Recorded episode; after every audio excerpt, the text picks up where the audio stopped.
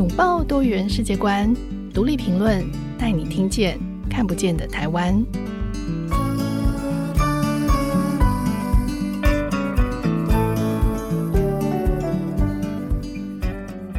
各位听众朋友，大家好，欢迎收听独立评论，我是节目主持人廖云章。今天我们邀请到的来宾是独立评论的专栏作家市沼俊晓老师。呃，士沼老师目前任教于东海大学日本语言文化学系。老师的学术专长是文学比较，但是他对台湾社会有着很深刻的关怀，特别是台日关系。呃，士沼俊晓老师他以中文写成的一本书《流转的亚洲细语：当代日本列岛作家如何书写台湾、中国大陆》。这本书是战后日本现代文学评论，它也被誉为用中文写成的现代日本文学的评论巨著。呃，但是为什么一位日文系的教授要这么认真的学中文，然后还用中文写书呢？对他来说，语言为什么这么重要？那这在生活或者社会上，它又能产生哪些影响？今天我们特别邀请到士沼俊晓老师来告诉大家，他为什么要书写中文，以及他作为一个日语母语者，在台湾有哪些困惑与烦恼。欢迎士沼老师。各位听众，大家好，我是士沼俊晓，我在那个东海大学诶日文系教书。呃，老师士沼老师是一位大学教授，然后也是一位作家，也是一位专栏作家。那其实您您在独立评论的专栏呃文章很多是在呃写关于呃政治，还有一些社会跟文学的评论。不过呃，其实很多人都会问我说，他们读了你的文章之后，都很好奇说，哇，这个日本老师，这个日本人的中文写这么好，他是呃。你们请了很厉害的翻译吗？或者是他是怎么怎么可以写出这么厉害的文章？那我每次都要很骄傲的，就是跟别人说：“哦，没有没有，他都是教中文哦，他直接写中文，然后他教的是中文的稿子。”所以呃，大家就很好奇说，怎么可能把中文可以学得这么的好？而且你不是写一般散文，你是写文学评论。然后政治评论，所以我我我想很多人都很好奇，我也很好奇，就是你以这个日语教师的身份来到台湾，然后开始学中文，而且你还你的听说很流畅，那连阅读跟书写都下了这么大的功夫，甚至还可以这样子写书开专栏。可是为什么你你需要这么努力的学中文呢？哎，我觉得我的中文其实不是那么好的。嗯，虽然那个很多那个台湾朋友们那个呃那个赞美我的那个中文诶很好，但是呃应该听得出来吧？我的我讲我所讲的那个中文呢，还是有很严重的那个日语腔，还有那个听力方面，我的那个中文能力呃更糟糕。因为那个我三十几岁以后那个来台湾。那时候那个才开始学习中文，所以呃已经超过那个比较适合那个开始新语言的那个年纪，所以那个绘画方面的那个进步比较慢。但是因为我原本是一个那个日本文学的那个研究者，然后以前那个用日文写那个很多的那个论文，还有那个呃那个专书，所以对我来讲呢，书写方面是比较习惯的。啊、嗯，虽然是那个呃，这次使用的呃，现在使用的语言是外文，但是还是那个利用那个呃，利用以前用日文写的时候那个学学会的那个技巧等等，所以对我来讲，那个中文的那个读写的部分比较容易学，这样子。嗯。对，这个蛮厉害的。其实我觉得听你讲这么长一段中文，我也觉得 你的中文真的很不错，而且你可以很清楚、很有结构的叙述哦。对，其实呃，就一般在学习语言的的这过程来说，听说一般来说是大家觉得比较容易，那读写是比较困难。但是您刚好就是觉得是相反，就对你来说读写是比较容易的，那你觉得听力跟说呃对你来说是困难，可是。如果是这样的话，我我自己当然更想进一步追问。如果是这样子，其实你光是跟你光是透过呃阅读跟写作，你就已经可以很好的完成你的工作了。那你为什么还这么努力的学中文？这个背后，呃，我相信大家有一些有趣的这个。一些故事。那我记得你在文章里面也有提到，就是说你觉得台湾人很亲切，因为你每次呃只要一讲中文，大家就会发现你是一个日本人，然后就开始很多人开始跟你讲日文。是，可是你说这种亲切反而是妨碍了日本人了解台湾，就是为什么你会这么说呢？嗯，我来台呃，我刚来台湾的时候呢，台湾的那个语言呢，那个中文还有那个那个台语呢、客语呢，完全不会，所以那时候很多台湾朋友们呢，呃，用日文说话帮忙我，呃，所以那个我非常那个感谢他们，但是呢，那个对我来讲呢，那个旁边的那个朋友们一直讲日文，这样的环境虽然很舒服、很方便，但是。对一个呃在学习中文的那个呃人来讲呢，这样的那个那个环境呢，不一定那么好的。嗯，因为那个呃平常的时候，就算没有那个说呃没有没有认真的学习中文，还是那个可以那个快快乐乐的那个用日文生活的。所以很多那个在台在台湾生活的那个日本人呢，呃还有那个呃欧美白人呢。呃，那个就算那个就在那个台湾很多年，还是不太会那个说中文台语。呃，我也也差不多一样的。然后，呃，很多的那个那个就在台湾的那个日本人呢，他们的人际关系呢，其实很狭窄，因为呢，呃，他们周围的那个呃旁边的人都是那个说日文的比较那个亲日的台湾人吧。嗯啊，所以那个他们那个常常那个透过只透过那一种比较亲日的那个台湾人的之间的那个交流来理解台湾。但是呢，我觉得台湾的社会本来就是非常多元而且复杂的，所以光靠那个日本那个理解台湾是一个非常危险的那个呃情形。是是，我我觉得老师，我觉得你非常有这个远见，就是你你在思考的不只是在台湾过得舒服，而是他需要了解台湾的复杂性跟多元性。那就你的观察，其实这也是你自己亲身的体体验。为什么生活在台湾的日本人可以过着不需要讲中文也很舒适的生活？就说，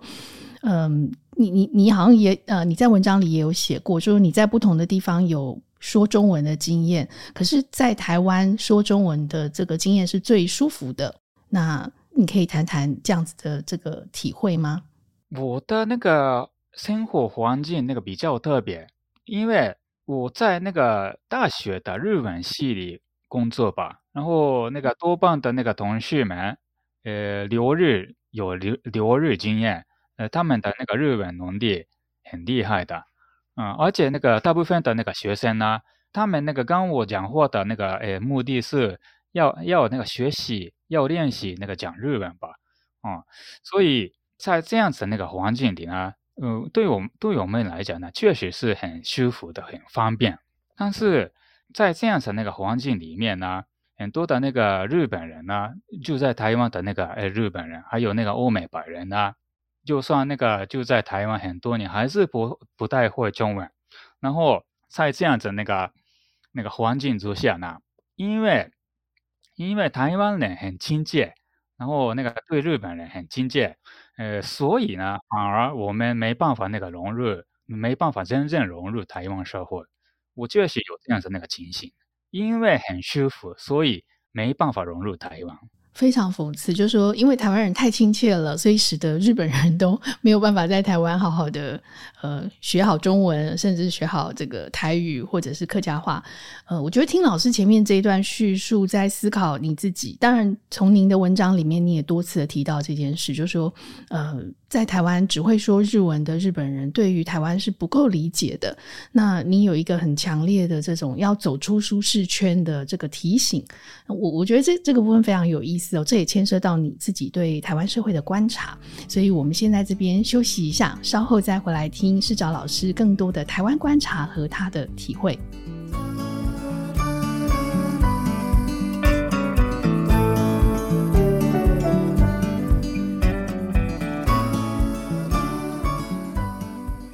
回到节目，今天我们邀请到的来宾是东海大学日本语言文化学系教授，他也是独立评论的专栏作家是找俊晓老师。呃，刚刚前面老师讲了很多，他为什么要学会中文，然后把中文学得这么好，可以听说读写。那老师，你刚刚也提到，就是你觉得台湾这种对日本人非常亲切的这种文化，或者是这样子的这样子一种习惯，其实对于日本人了解真实的台湾、融入真实的台湾，是可能会造成一些困难，就大家会停留在自己的舒适圈哦。那你是一个很勇敢走出舒适圈的人，所以呃，你在文章里面，你在专栏文章里面，其实有提到说，诶，当你的中文能力慢慢变好的时候，你讲出来的中文已经可能大家不会马上第一，可能第一句话就听出你是个日本人，反而是有些人呃会以为你是东南亚华人。那当你被误认为东南亚华人的时候，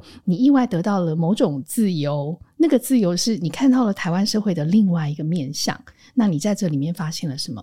其实呢，那个很多对很多台湾人来讲呢。我的长相好像是那个很典型的那个日本人的那个脸，所以我在台湾呢，很容易那个被发现我是日本人，所以我以那个以前呢，那个在那个台湾的那个城市里常常那个被被说日本人ですか？你是日本人啊？你你是日本人吗？这样的那个说辞，那时候呃我有点麻烦，不好意思，因为太多人那样那样跟我讲话。 嗯，所以，呃，那个近几年来呢，因为那个呃戴口罩的关系，所以我比较那个不会那个被那样说话，嗯，而且，呃，好像那个我的中文好一点了，所以，呃，最近那个呃被说你是日本人吗？这样的那个呃那个机会比较少，所以对我来讲，这样的那个情形比较比较舒服一点。但是呢，呃，我上次。好好几个那个礼拜前呢，在菜市场，呃，遇到了有有有一个那个很奇怪的那个经验。那时候呢，有一个那个老板娘呢，是我认识的，但是那一天她不在，所以有一个那个呃我不认识的那个男生呢，在柜台那个算钱，然后那个男生呢跟我说那个几句话，但是因为他说的是台语，所以我听不懂，所以我那个问他，呃，你要说什么？而且那个我说两次，那之后呢，他那个摆出臭脸，然后他那个发出呃比较大的那个声音，那个然后呃好像是那个骂我的，嗯、呃，抱怨我，嗯，那那那时候呃那时候我觉得呢，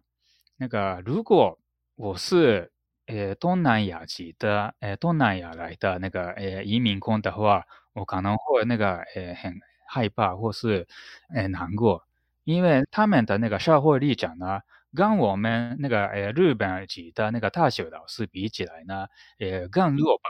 所以呃如果那个东南亚的来东南亚来的那个移民工呢，遇到这样的那个情形的话，一定会觉得可怕又难过，嗯、这样子。是。是对，的确这样的经验后，就是让你从一个这个嗯，在台湾社会会被很亲切对待的日本人，然后突然之间你看到了，诶，一样是身为外国人，可是不同的国籍，可能就让大家有不同的这个看见台湾的另外一种样子，然后得到不同的对待。所以你自己其实呃，我我。也在你的文章里面看到不少，呃，你你自己也有一些东南亚的学生，然后你你也关注到你身边有一些东南亚的移民工，你在这一些被台湾差别对待的移民工身上，你观察到了什么样子的现象？事实上，我认识的东南亚移工不太多了，嗯，但是我现在还记得很久很多年以前呢，我做那个长距离。呃，公呃巴士的时候呢，我坐在一个越南籍女生的那个呃旁边。那时候因为那个很无聊吧，因为那个长距离呃巴士，所以那个我们那个呃那个聊过那个几句话，简单的那个呃聊天。然后我那时候记得我问他，呃你喜欢台湾吗？结果呢，他那样这样他这样说，我不喜欢台湾，台湾的生活很辛苦。他那样说，嗯，我现在还记得，还有那个，呃，我们日文系呢有几个那个越南籍的那个留学生呢，然后他们的那个中文能力呢，中文会话能力呢，确实比我厉害的。然后有一天呢，呃，其中一个那个学生那个跟我说过，老师，我在台湾呢，诶，有时候那个被中文被纠正，有一些那个台湾人那个纠正那个他的中文不够流畅，但是对我来讲呢，他的中文明明比我比我，但是呢，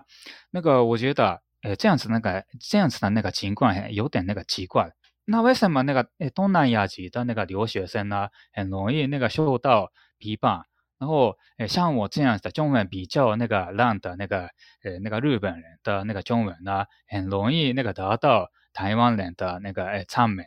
这样子的那个情形的后面，可能有一种台湾社会当中的那个一种价值观。什么样的价值观呢？台湾人也许觉得日本是一个比较高级的国家，东南亚诸国是比较不高级的那个国家，所以。那个日本人不会说中文是理所当然的，所以一点点，如果遇到呃会讲一点一点的那个中文的那个日本人的话，呃台湾人呢有点夸张的那个赞美我们。但是另外一方面，如果那个呃他们遇到中文有一点点的不自然的话，他们很容易那个纠正他们。是是，对我我觉得老师你就是有很强的这种反省性哦，你也常常在你的专栏和这个。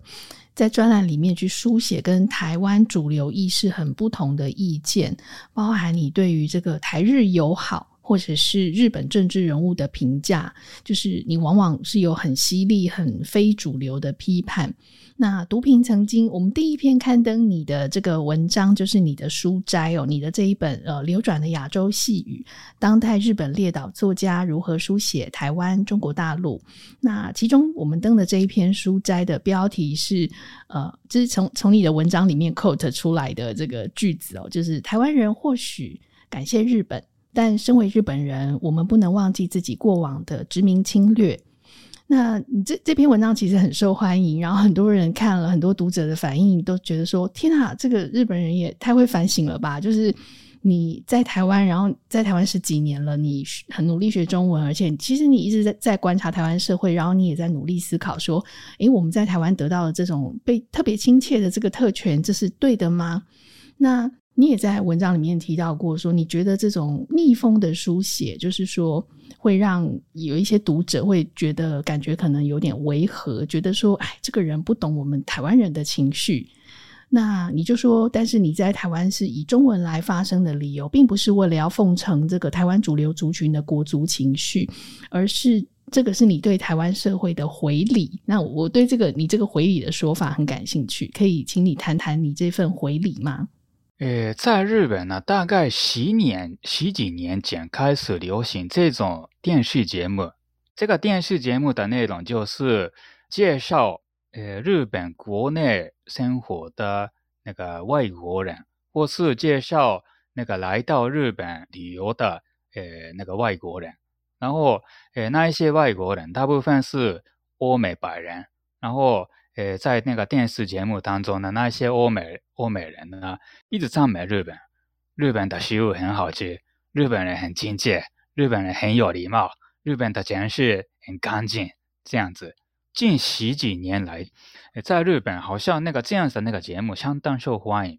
然后我觉得台湾也有那个类似的那个电视节目吧，好像那个很多台湾民众对我们那个外国人的期待。可能是这样子，嗯，通过那个听那个我们外国人呢赞美台湾社会的这样子那个呃说辞，然后那个安慰自己的那个呃一种那个自尊心。但是我不想充当这样子的那个外国人的角色，因为这样子的那个台日关系呢，并不是真正的那个台日关系，只是那个互相利用而已。然后呃，我近几年来呢，呃，一直思考这个问题。台湾跟日本之间呢，互相的理解有很大的、很严重的矛盾。嗯，矛盾吗？您可以谈谈，对，为什么会有这样的矛盾？那个在台湾呢，很多民众呃认真的那个学习那个日本相关的那个呃消息啊、嗯，然后那个看日本相关的那个新闻报道。但是呢，我觉得现在台湾跟那个日本之间呢。呃，虽然那个台日友好一直很流行，但是呃，互相的那个认知理解有很大的那个矛盾。呃，什么样的矛盾呢？比方说呢，很多的那个日本右派呢，只关注台湾的亲日方面，但是他们那个呃都忽略台湾民众对民族主义的那个意识意识之高，还有那个性平权，还有那个反核运动等等的那个面向。然后呢，呃，那个很多的那个台湾的民众呢，非常欢迎日本右派政客的那个亲台一面，嗯，但是他们那个都忽略。呃，他们的反民主主义的那个呃那个一面。啊，呃那那些那个危险的那个呃那个一面，还有那个日本的那个左派也有问题的。啊，日本左派很多的很多的那个左派呢，呃那个最近呢，呃那个常讲那个赞美台湾的那个内政方面的那个比较自由主义的那个政策，比方说我刚刚提到的那个性平权、反核运动等等。啊、嗯，但是呃，另一方面呢，呃，他们那个几乎没有那个呃那个关注台湾社会当中的那个黑暗面啊、嗯，对于那个某一些那个国家地区的那个歧视，还有那个政治方面的那个原理主义的那个态度等等啊、嗯，还有那个呃比年纪比较大的那个日本左派呢，他们有很严重的那个呃他们的台湾观呢，好像那个很严重的那个呃问题。他们那个好像那个太过小看台湾海峡危机的那个问题，有一些那个日本的那个年纪比较大的那个左派呢，好像那个台湾跟那个中国之间的危机呢几乎不存在的啊，那是那个美国人那个挑衅中国而已。我觉得这样的理解太过那个离谱的。但是呢，台湾民众对于日本的那个呃民主主义、和平主义的那个理解也有。我觉得那个问题，呃，很多的那个台湾民众好像那个太过那个轻视，呃，二战后日本人对于战后民主主义跟和和平主义的那个呃那个情绪，还有那个历史经验这样子。是是，我我认为老师您刚刚在谈的这一些都是很其实是很深刻，而且必须对两个社会呃两两个国家这个社会的脉络还有民意，然后这个内部的情绪都有很深刻的理解，包含您刚刚提到就是。呃，日本的左派跟右派，比如日本的右派其实跟台湾的关系是很亲近的，但是呃，台湾在呃对于安倍的怀念的这个过程当中，其实他们并不理解安倍可能在日本国内的这一些其实有过的争议，以及他们这样子右派极致的其实意识形态，它其实跟民主和跟很多的台湾的所谓的开放社会的理念，事实上是是有矛盾的，所以但。可能大家就是各自，就您的看法，你会觉得两边喜欢对方，可能就各自截取自己喜欢的部分来理解，是这样的意思吗？对对对对，但是这样子的矛盾其实是非常难消灭的啊！但是我觉得我们至少要那个自觉，呃，那个台日之间有这样子的那个认知的矛盾，不然的话，所谓的台日关系那个很麻很危险的。是是。对，老师果然是一个很犀利的 文学评论者。我觉得，呃，您自己呃，在虽然你是很温和的人，然后你在谈这些议题，我觉得也可以感受到你这个很深刻的、很深刻的情绪。那你在专栏里面也提到，就是你自己作为一个文学研究者，就说，呃，可能文学对你来说也是一个行动。你思考出了一种文学的概念，叫做逆逗点，然后少数文学，就是。逆是逆风的逆哦，这代表说属于强势语言社会的作家投入这个相对弱势的语言社会跟读者空间，并在当中开展创作。那你自己也身体力行这个逆少数文学的写作实践哦，就是说您学习中文，然后用用中文来书写这个评论，然后书写呃这个文学的比较，然后您。您这样做的这个行动，你希望可以达到什么样子的目标吗？我思考出这个概念的一个契机，是因为那个我来台湾以后，开始研究一个在日本那个用日文写小说的一个呃美国作家，他的名字叫做李维英雄。李维英雄，李是那个呃常常那个呃看到的那个呃那个中国姓的李，维是。名字为姓的为，英雄是 hero，他的那个呃英文本名是 Ian Hideo Levy。然后他是那个美国的那个犹太人，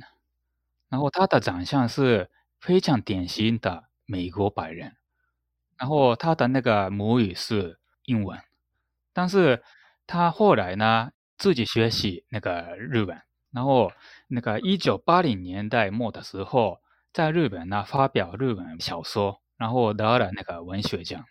以后他那个在日本呢，呃，发表很多的那个日文小说，呃，还有那个散文等等、评论文等等。嗯，现在呃，李文英雄已经变成那个日本文学当中呢最重要的现代作家作家之一。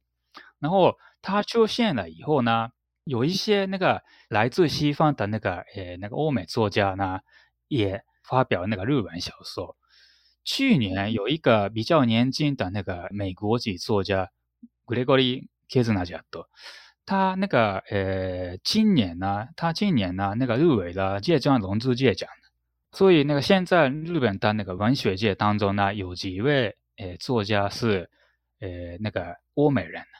然后为什么我关注他们的那个文学活动呢？因为对我来讲呢，那个住在日本的。美国作家的立场跟住在台湾的那个那个日本学者，这双方的立场相当相似。因为呢，日本跟台湾的关系是以前的殖民被殖民的关系，对不对？嗯。然后，日本跟美国的关系，事实上也是殖民地跟殖民宗主国的关系吧。日本事实上现在还是是美国的那个附庸国吗？嗯嗯，附庸国是，是嗯。然后那个我刚刚那个呃那个提到过，我在台湾呢、啊，呃常常遇到用日文跟我说“日本人ですか”这样子的那个你是日本人吗？这样子的那个台湾民众吧。然后那一些那个美国作家也那个在日本遇到常常遇到这类似的那个呃情形，呃有一些那个 日本人呢。看到他们的那个诶那个欧洲面孔，就用很很烂的那个英文答话，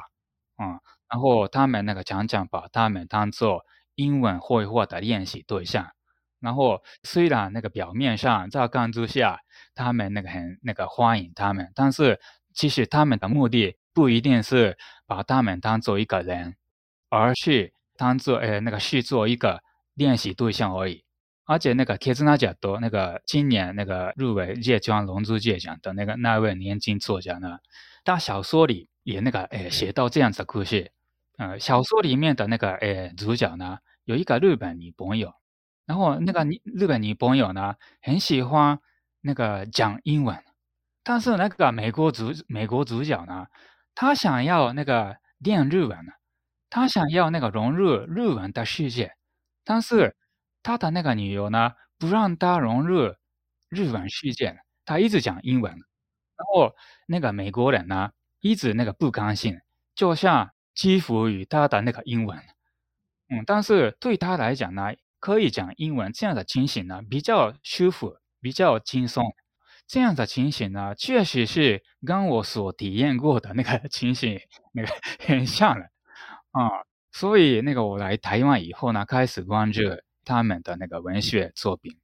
然后在日本的那个文学研究的那个学术界当中呢，大概一九九零年代以后，很多的那个学者们开始关注那个日据时代的时候用日文书写小说散文的台湾作家们。是，然后他们呢，那个研究那一些那个呃那个作家的问题的时候。讲讲那个提到的那个一个文学理论是法国的那个文学理论家，而不是文学理论家，而是哲学家吧？啊，他们所提到的那个呃一个概念，少数文学。少数文学的意思是，呃，比方说那个殖民地出生的作家呢，使用宗主国的语言开展呃文学活动，或是少数民族使用。呃，那个强势族群的语言，呃，那个书写文学作品，这样子那个文学行为呢，被叫做少数文学。然后那些那个呃研究这样子那个问题的那个学者们呢，这样子那个少数文学有很大的意义，因为这样子那个呃少数文学呢，可以突破殖民地宗主国的语言霸权结构这样子。因为那个绿巨时代的时候呢，使用那个日文写小说，台湾作家们呢，确实可以书写到一般的日本作家们根本写不到的东西。嗯，所以那个他们确实可以那个突破呃那个日本文学的那个呃那个局限。但是呢，另外一个方面呢，到目前为止呢，几乎没有人那个呃关注属于比较强势的那个语言的那个作家呢。自己投入比较弱势的语言集团，然后在那个语言集团里面呢，使用诶他们的语言开展文学活动，这样子那个文学那个行为呢，诶没有人那个认真的研究的，他们只是那个赞美而已，这样子很厉害而已。嗯，问题是那那样子那个作家呢，人数太少，人数太小，所以没有人那个认真的那个诶那个思考这样的文学行为呢。有什么样的那个意义？但是呢，我觉得这样的文学行为呢，确实有一个很特别的意义，因为这样的文学活动也许可以逆转现在的那个世界当中的语言的呃秩序吧。现在的语言秩序就是强势语言越来越强大，弱势语言越来越弱小这样子。然后现在在台湾呢，很多的那个学者们呢，开始那个关注。台语、客语，呃，还有那个原住民的语言，那一些比较弱小的那个语言吧。但是呢，他们那个所关注的都是那个所谓的母语吧，没有人关注像我这样的那个，呃，像我这样的那个存在，没有人关注那个像那些美国作家那那些那样的存在。嗯、对，对，对，对，因为我觉得您这个行动基本上就是一种。是一种超越哦，就是说，您刚才提到说，呃，少数的弱势的语言，那大家一般主流的想法是说，我们把它保存下来，我们让可以讲这个语言或者是这个族群的人，就是继续讲他们的语言。但你想到的是更更。进步的，就是说强势语言的人来学这些呃弱势族群的语言，那这是另外一种权力上面的逆转。那它它也是一种其实很好的文化理解的一个开始，因为语言就是一个世，就认识一个新的语言，其实就是认识一个新的世界。还有一个问题是，现在在台湾呢，很多人那个提到台日友好这一词，嗯，但是现在的那个真实的台湾跟日本之间呢？台湾、日本之间的那个关系不一定那么平等的，嗯，因为那个大部分的那个台日呃双方人士的那个呃交流呢，大部分的时候靠台方的那个日语能力吧。比方说那个台湾的那个政治人物呢，常常那个向日本的那个民众特地用日文呃问候等等吧。但是但是那个日方的那个政治人物呢，有没有那个诶，为了那个台湾民众，特地用台湾的语言，比方说中文或是台语，也客家话也可以，有没有认识那个日方的那个政治人物？从来没听过。对，老师，如果就是他们听到你这一集访谈的话，我想如果有人开始采取行动，应该就会成为非常非常进步的人。不过，当然，我觉得可以从您自己一路以上，一路以来，就是你学中文，然后您您这样子发言，就是不停的在提出这件事情，就说，哎，我们要对等的彼此理解，我们要走出舒适圈，就是可以看见，呃，您自己在作为一个语言学者，然后作为一个。其实对这个世界有一些非主流意见，但我觉得是重要意见的这样子的呃学者，然后行动者，我我觉得您透过专栏、透过书写，在提醒大家的事情，真的非常的重要。最后，呃，市长老师有什么想要跟台湾呃社会说的吗？你希望我们可以怎么样？不要对日本人太亲切。可是我觉得这件事情好像很难，因为台湾人就是很喜欢日本，然后假放假都很喜欢去日本。但我们可以怎么样更好的、正确的理解日本呢？我并不是那个反对台湾人那个喜欢日本，嗯，是 是是。但是我觉得我们应该要至少要那个了解，呃，台湾跟日本之间呢，现在还是有这样子那个矛盾，呃，不平等的那个状态，还有那个互相认识的那个矛盾。嗯，如果没有那个呃那个自觉，如果没有那个呃那个自觉，有这样的矛盾的话，呃那个现在的那个台日友好可能带来引起呃某种那个危险性。是是。非常非常谢谢世找老师的提醒哦，我觉得呃，世找老师是非常，你真的是一个非常爱台湾的人。虽然我觉得这样好讲好像有点不太正确，可是我我的确在您的书、您的这个专栏，还有您刚刚前面的发言里，很深刻的感受到您对台湾的关切，以及你希望台湾可以理解台日的友好。呃，可能不是只是我们目前看到这样，这里面是存在一些矛盾，而我们必须要。真切的理解这些矛盾的存在，我们才能够真正的认识呃真实的对方。好，今天非常谢谢谢找老师跟我们分享了很多您的看法跟您的故事。那也要谢谢大家的收听。如果各位听众喜欢我们的节目，可以在收听平台上给我们五颗星留言，或是写信跟我们分享你的看法或经验。那我们这集的节目就到这里。独立评论，下次更新时间是五月十九号，请大家记得准时收听。那我们要跟大家说下次见，然后也要跟市长老师说再见，谢谢您，拜拜，再见。